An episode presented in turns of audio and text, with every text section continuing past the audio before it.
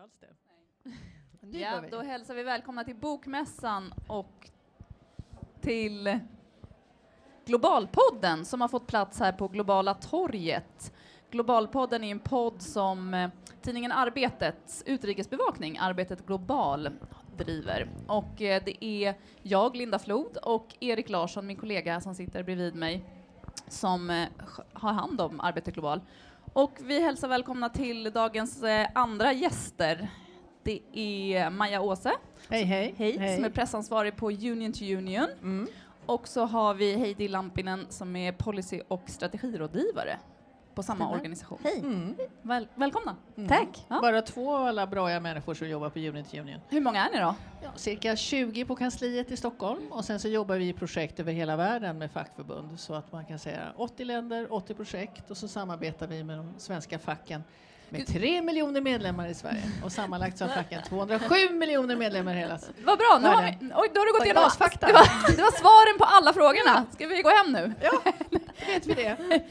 Eh, Maja Åse, om ni ja. känner igen hennes röst så är det för att hon också medverkar i Sveriges Radio Spanarna. Precis. Ja, mm. och eh, nu har du precis kort presenterat Union to Union. Men om du bara berättar igen då, vad är Union to Union för den som inte ens vet vad det är? Heidi. Ja, hej. ja. Men eh, så här, vi jobbar med fackligt utvecklingssamarbete eh, och försöker hjälpa människor på sina arbetsplatser att förbättra sina arbetsvillkor, arbetsmiljö och liksom organisera sig för att ta tag i de frågorna som de tycker är viktiga.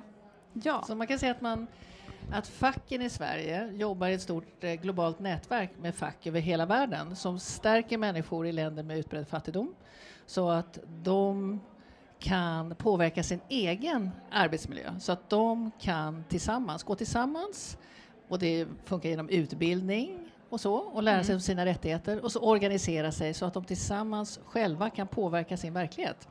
För själva grundanalysen kan man väl säga är att man måste ha en lön som går att leva på och schyssta, anständiga arbetsvillkor. Annars är det svårt att vara en fungerande demokratisk medborgare och ha ett schysst liv. Mm. Så det kan man väl... Nej, men verkligen. Och vi jobbar ju såklart med jämställdhetsfrågor, jätteviktigt. Det är många platser i världen där kvinnor, ja överallt egentligen mm. i världen där kvinnor har det sämre på jobbet. Mm. Så att de behöver organisera sig särskilt. Eh, och klimatfrågorna är jätteviktiga för oss också. Så är man, det, ni är ju då en samarbetsorganisation, LO, TCO, SACO. Precis. Så är man svensk arbetstagare och man är medlem i ett av något av alla fackförbund som Cirka finns i Sverige. fackförbund. Ja. Ja. Så är man vad kan man säga då? Bidrar man på något då sätt till... Då är man med i ett stort nätverk och stöttar ja. arbetstagare över hela världen mm. för att de ska få schysstare villkor. Så man kan säga att man jobbar globalt om man är med i facket. Det är ganska bra.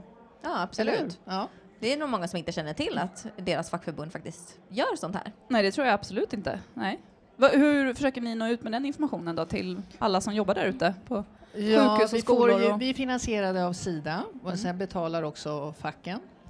Men eh, vi satsar ju på att informera de svenska fackföreningsmedlemmarna och då handlar det också om utbildning, vi gör kampanjer i sociala medier, vi föreläser, vi bjuder in föreläsare och pratar ofta om de här frågorna. Och det är intressant att just yngre människor, för dem är det helt självklart att arbetsmarknaden och ekonomin är global, så att jag tycker det finns ett växande intresse. Och just att facken börjar mer och mer jobba med klimatfrågan, det här med klimatfrågan, att det inte bara är natur och miljö, utan det handlar också om att människan är själva hjärtat i klimatfrågan. Vi kan inte förändra klimatet och synen på hållbarhet om man inte får med sig alla människor. Alla Nej. människor måste vi ha med, även i länder med utbredd fattigdom.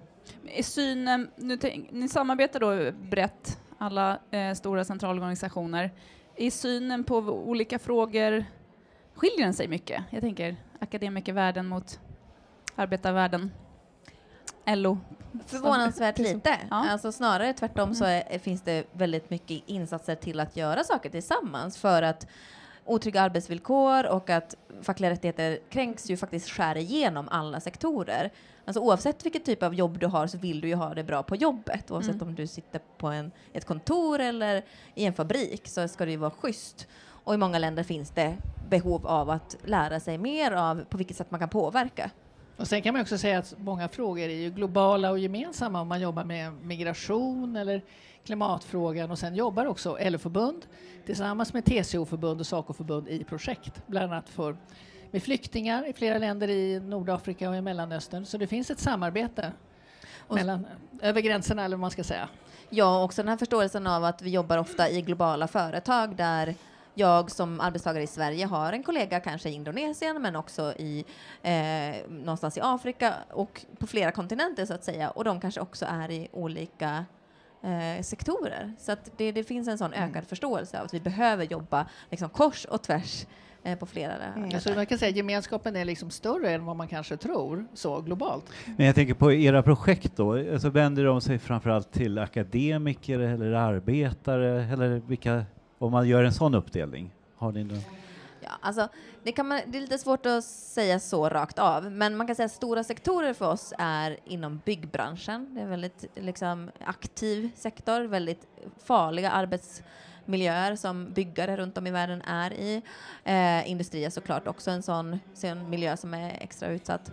Men, men också lärare är, är väldigt aktiva och de, de är, behöver organisera sig mer runt om i världen. Ja, och sen så kan man väl säga att eh, Ja, vad sa du för någonting? Vad var din fråga? Nu glömde jag. Nej, men om, vilka, om ni siktar på akademiker ja, just det. Jo, men det är ju så att traditionellt så kan man säga att det här arbetet, solidaritetsarbetet, det är ju mer från början har varit väldigt mycket LO och sen har Saco kommit med i den här biståndsorganisationen 2015. Och vi jobbar mycket för att Saco-förbunden ska börja bli intresserad av utvecklingssamarbete. För när man jobbar med studenter och pratar med studenter i Sverige, alltså nyblivna medlemmar i Saco-förbund, så är de oerhört intresserade av globala frågor och ser direkt kopplingen med schysst arbetsmarknad över hela världen och att den globala ekonomin att den hänger ihop.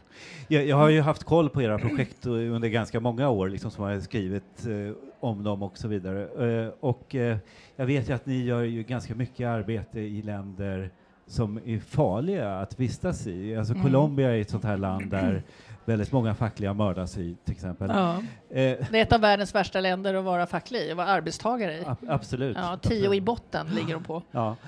Och eh, jag tänkte, alltså så här, ett av era mål är ju att främja någon sorts social dialog. Men hur främjar man en social dialog i ett land där man Behöver man förklara det facklig. begreppet? Behöver man förklara social dialog-begreppet?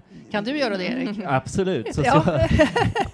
det kan bli sådär om man är lite för inkörd i sina ja. frågor. Så här. Men social dialog handlar ju egentligen om att fack och arbetsgivare då framför allt kommer överens och pratar om vilka villkor man ska ha på eh, arbetsplatsen. Men, men hur, eh, i ett sådant land som Colombia till exempel, liksom, hur gör man för att främja en sån bit där man faktiskt riskerar att man blir mördad? Mm, det är en bra fråga.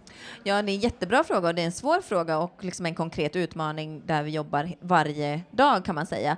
Alltså det handlar ju om att om, det, om du har tillräckligt mycket att vinna på att engagera dig så kommer du göra det, men också att vi behöver stötta människor för att se att man inte kan ensamt göra det, utan det är just att man behöver organisera sig tillsammans. Eh, så att då behöver man så att säga inte våga själv. Eh, och det går ju inte att få till en social dialog och förhandling med arbetsgivare eller stater på riktigt om man är ensam. Så det är lite den här, gå tillbaka till grunden att vi måste vara flera och då fungerar det. Mm. Och mycket av projekten handlar just om utbildning så att arbetstagare vet, känner till sina rättigheter. Det är många som inte vet det. Och så handlar det också om kapacitetsstärkande. Hur gör man för att växa? Hur gör man för att värva medlemmar och så? Men, men på tal om Colombia så är det ju Ja, det är egentligen, jag kan förstå att det framstår som fullständigt uh, omöjligt för en facklig medlem i Sverige att, att, vara så engagerad i arbetsvillkor att man är beredd att dö mm. för det. Så. Men det, Colombia är ett av kan man säga, tio länder som, där det finns alltså akut risk för att du blir dödad om du mm. organiserar fackligt eller jobbar fackligt. Det är ju fruktansvärt och situationen blir bara värre.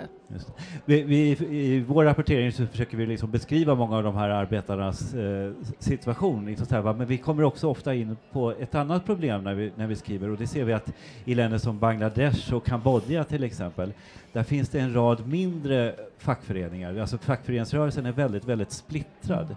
Eh, hur eh, bestämmer ni vilka projekt som, hur man ska välja ut vilka som är fack att lita på. Det finns ju faktiskt väldigt, väldigt många korrupta fackföreningar där ute mm. också, så, så kallade gula Absolut. Och det är också en, en lite av en bedömningsfråga, en skala av, av liksom transparens och demokrati någonstans också.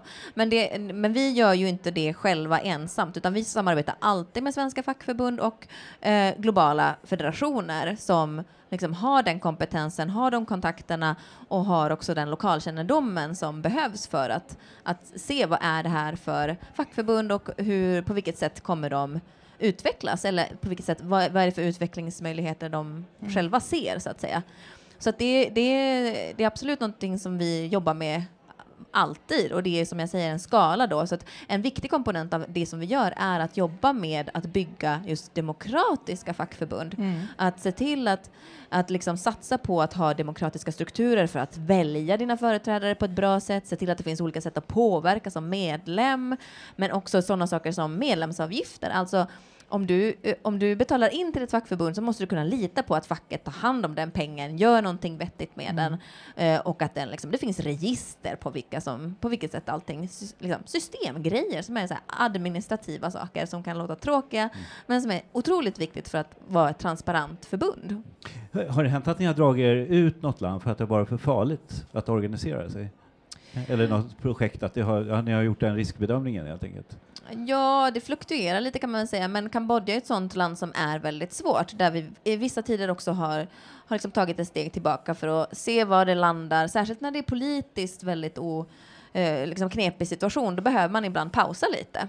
Mm. Och det kan ju också vara så att facken eh, är alldeles för upptagna med vissa processer ibland för att jobba med de saker som vi brukar stödja. Berätta det, vad är det som är knepigt i Kambodja?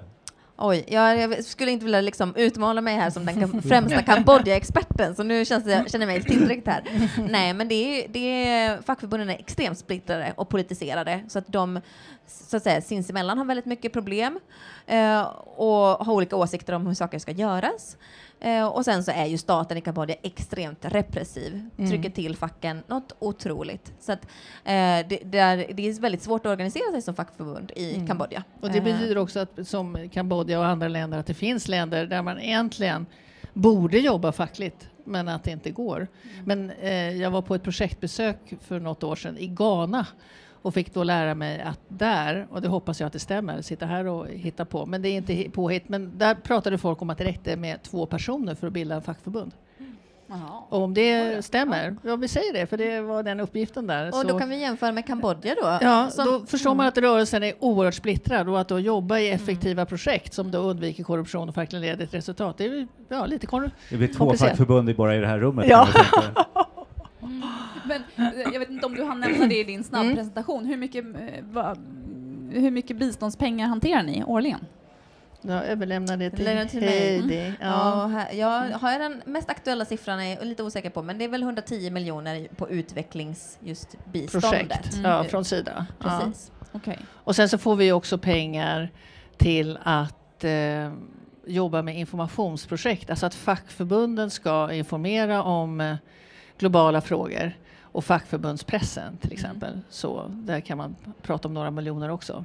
Tidigare utrikesminister Margot Wallström mm. ska ju satsa, eller hon sjösatte en satsning ja. på demokrati, sprida demokrati i världen eh, och eh, anslog en miljard kronor till en demokratisatsning. Mm. Är det pengar som ni kommer få ta del av? Åh, oh, vad vi hoppas på det, eller ja, hur? Det, ja, det, fast det vet vi inte ännu, Nej. så vi får väl se. Okay. Men eh, vi tycker Ja, alltså vi tycker ju att... Ja, vi tycker att vi är jättebra och jobbar med jättebra saker. Så Peter Eriksson, vi vill ha pengar! Tur att det inte är Sveriges Radio det här då. Ni kan göra reklam för det. Nej men så här, demokrati är ju eh, alltså, otroligt viktigt för att bekämpa fattigdom i världen och eh, bidra till global utveckling. Så det är ju mm. helt grundläggande mm. i utvecklingssamarbetet och i all utrikespolitik såklart. Mm. Så det är ju en, en positiv satsning, tycker vi. Eh, absolut. Och sen, ja, absolut. Sen får vi se hur det sipprar ner så att säga. Men fackförbunden är ju en, en demokratisk aktör. Finns det några geografiska områden ni prioriterar, kommer prioritera främst nästa år? Eller kommande år? Vi, vi, gör inte egentligen geografiska prioriteringar på det sättet. Eh, men man kan väl säga att det som vi verkligen prioriterar nu är klimatfrågor och, och omställningsfrågor. Eh, mm. det är, alltså omställning till en grön, socialt rättvis ekonomi, ja. hållbart. Och så. så att ja. folk ska sluta ja. jobba i kolgruvor och börja jobba med solenergi istället? Ja, det låter Eller? jättebra, men det är inte så enkelt. Nej, mm. så är det, inte. det är en, en, del av en otroligt komplex mm. kedja på alla mm. möjliga olika sätt. Men, mm. Så det är svårt att säga prata om geografiska områden för att fylla i vad Heidi pratar om, utan mer att man pratar om frågor. Ska man säga. Och det är inte no hela inriktningen är inte någonting som vi bestämmer själva. Vi sitter ju inte och kucklar på kansliet och kommer på det. Och pengarna då, hur, hur lätt är det, vi pratar om farliga länder att verka i, mm. men hur, hur som går att kontrollera att pengarna kommer till rätt saker som ni också genomför då? Ja, alltså det är ju en del av biståndsverksamhet att jobba med det. Det finns ju väl, det är ju en otroligt liksom granskad eh, miljö att mm. hålla på med. Så mm. det gör vi ju absolut. Och man kan väl säga så att vi eh, när vi jobbar med fackförbund så är det också viktigt att, komma, att vi inte kommer dit och slänger en påse pengar på fackförbunden för att det är inte det de behöver. Det är inte att bygga långsiktiga, hållbara eh, organisationer som vi vill göra utan vi kommer dit och så stöttar vi aktiviteter som kan leda till det. Ja, just det. Jag vill bara tillägga att, arbetet globalt där vi jobbar, det är ju också en del eh, som eh, Union to Union finansierar en del av vårt projekt bara för att mm. vi, ska vara öppna. Fullständig transparens. Ja, ja. absolut. eh, nej, det handlar inte bara om att kasta på sig pengar säger du, men eh, vad, vad, handlar, vad består den andra biten av då? Liksom så här, att bygga upp allianser, kan du utveckla lite grann? Hur? Ju det här med eh, vad vi stöttar eller vad tänker du på? Ja, hur, vad ni stöttar för typ av projekt då, liksom, så ja, för, för, typ av stöd. Liksom, så. Mm. Nej, men det, det, handlar ju just om, som Maja har påpekat här, med utbildning, så det, det är grundläggande, liksom, dina rättigheter på arbetsplatsen, du får organisera dig, så här kan du göra och så, så här går du tillväga. Men sen är det ju också såklart att förhandla. Vad är det man, hur gör man egentligen när man ska mm. sätta sig ner och förhandla med en arbetsgivare eller försöka förhandla på en statlig nivå för till exempel arbetsmarknadslagar eller så.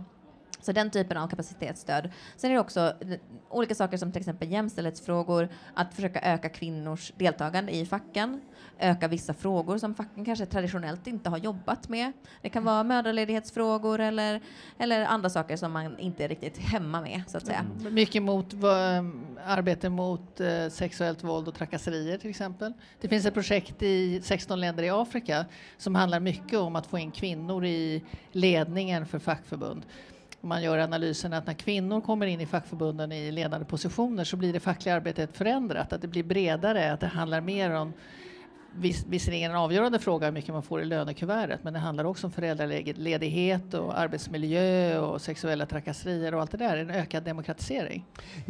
Roligt att du sa ökad demokratisering, för att det här, det ju, hur mäter man det egentligen? För att alltid när man pratar med fackliga representanter mm. då säger de så här, vi måste stärka facken för att det ska leda till en ökad demokratisering. Men eh, kan ni mäta det på något sätt? Tänker, kan man göra det i Sverige? Om, du, om man ja, ja, Sverige, hur mäter man om demokrati demokratin blir bättre ja, eller man sämre? Man kan ju ab absolut mm. göra det eftersom det finns olika institut som ger sig på den här typen av räkneövningar. Ja. Eh, jag tror att det är, eh, nu får ni hjälpa mig med namnet på den här amerikanska organisationen som gör mätningar över demokratiutvecklingen i, i världens länder. Just det, Freedom, Freedom House, är Bra, absolut. Tack. Oh, du klarar det.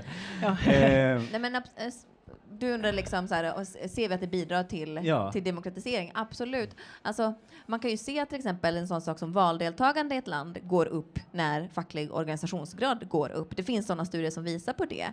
Eh, och det finns också studier som visar på att, eh, så att säga, fascistiska regeringar har svårare att att komma fram där det är en hög organiseringsgrad. Så det är klart, det är ett forskningsfält. Vi är inte forskare, men, men vi tror på metoden. Liksom. Eh, så det finns absolut sånt som, som, vi, som, som går att se liksom, i forskningen. Mm. Ja. Mm. Och det är på, på, något sätt grunden för det svenska samhället om man ser själva samhällsutvecklingen de senaste 150 åren. Hela det här folkrörelse, organisera, sitta ner, diskutera, avtal, förhandla, kompromisser och så. Att det är något som är så självklart för oss, men det är ju inte det i alla länder, att man inte har en sån tradition. Mm. Så facken kan på många sätt vara en eh, demokratisk premiär för många människor, att de inte har varit i ett demokratiskt sammanhang tidigare, att fackföreningsrörelsen är första mötet med en demokratisk organisation. Men det är jättesvårt att mäta demokrati. Mm. Ja, men åter till det här, om vi, fastnar, om vi håller fast vid här Freedom House-mätningar mm. som konstaterar att, att demokratiseringen eh, de demokratiska samhällena blir allt färre och demokratin är hotad i allt, allt fler länder. Alltså hur, eh, vad, eh, Vad deprimerande. Ja, visst är det deprimerande. Ja. Liksom, man men, men, man ser också att den fackliga organisationsgraden sjunker i, i mm. flera länder runt om i världen. V vad tror ni är skälet till att det här händer just nu?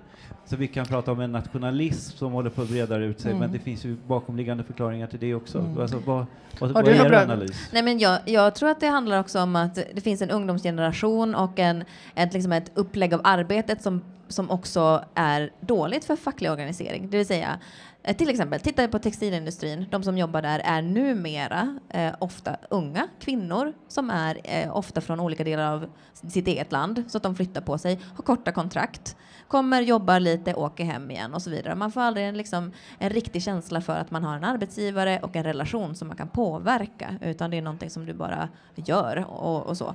Och jag tror att det finns, det ligger någonting i det där att man, man, eh, man, det, det, man måste identifiera sig någonstans vid sin arbetsplats för att kunna påverka den. Och har du korta kontrakt så är det väldigt svårt att göra det. Ja, det kan man ju se över hela världen om man går tillbaka till Sverige. Hela den här gig-ekonomi, sms-anställningar och allting sånt. Och det är det. Mm, mm. Som ju vanligare det blir så tror jag också att det är tror ökar förståelsen på ett sätt, om man sitter här och spår lite fint, ökar förståelsen för de villkor som många jobbar inom. I en del länder som Indien så får ju majoriteten sin försörjning just i informell eh, ekonomi. Och det är att du har liksom ingenting som liknar en anställning. Du har ingen chef. Nej, och så är det väl de flesta flesta länder, förutom ja. Västeuropa. Eller, mm. och då är det inte Europa. så konstigt att man kanske är, att det inte är det mest enkla och, och självklara som dyker upp först i huvudet att gå med i facket. Nej.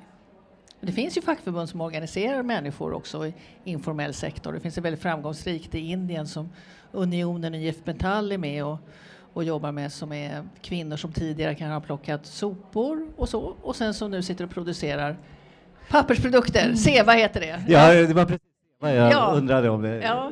hette det så här. Men det skulle det, är det någonting som Union to Union skulle inte kunna tänka sig stödja? Alltså den, ja, ni stödjer väl SEVA? Det. Ja. Just det, mm. just det. Absolut. Uh, och det är ju också det att, att det, de ser ju till exempel att man, det krävs lite nya former av organisering. Du, det går inte, alltså om inte arbetsplatsen är storskalig till exempel, så eh, då, då, måste det vara väldigt många personer för att prata individuellt med, med individer så att säga. Du behöver ha en annan typ av lokalkännedom. Det räcker inte att gå in på en fabrik. Liksom. Mm. Det känns som att vi pratar lite för mycket, för mycket om negativa trender. Ja, Så vi, vi avslutar med något positivt. Ja. Vad, mm. vart, har ni någon positiv eh, här, händelse från året som ni kan delge här? Händelse någon, positiv. Någon, du menar på det privata planet? Nej, det Nej, eller menar ni nu? Nej, men... Eh. Nej, men det går ju framåt. Så, måste man, så, är, så är det ju. Alltså, även om vi måste visa ja. att, att det finns anledning att bry mm. sig så går mm. det ju framåt. Och jag tycker att, att det är liksom väldigt positivt att se till exempel eh, i Kenya att man ser Eh, här kommer ett nytt bussystem, det är läskigt, våra jobb kommer försvinna, eh, vi, vi kommer inte ha förare i våra bussar, hur ska vi göra då? Att då faktiskt säga att facken engagerar sig för att mm. vara med i transformationen istället för att säga nej, våra jobb försvinner, låt oss liksom gå och lägga oss under en sten så att säga. Ja, nej, det, det gör inte facken och lägger sig inte under några stenar. Men jag är, tänker, ja, förlåt, men globalt så ja. tänker jag just att klimatfrågan mm. håller på att breddas och att man förstår att det här med social rättvisa, att folk måste ha en försörjning och måste vara med i omställningen och måste vara med också och delta i utvecklingen för att vi ska kunna förändra världen. Mm. Så klimatfrågan är på något sätt större än att handla om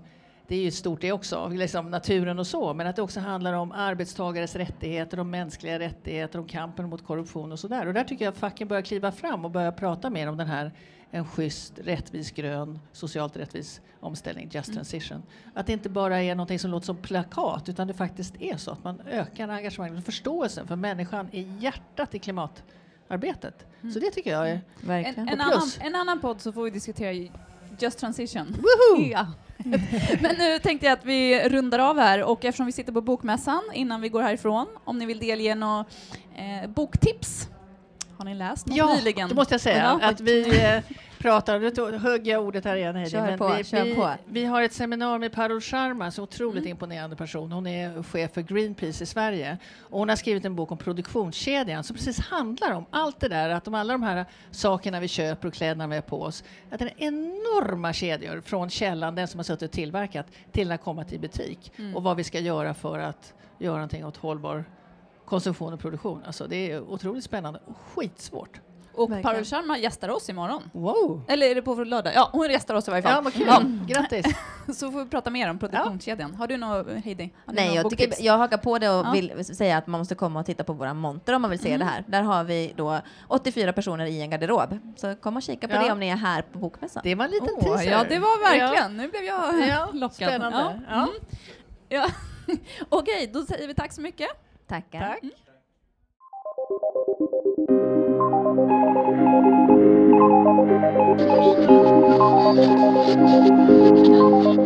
Tack.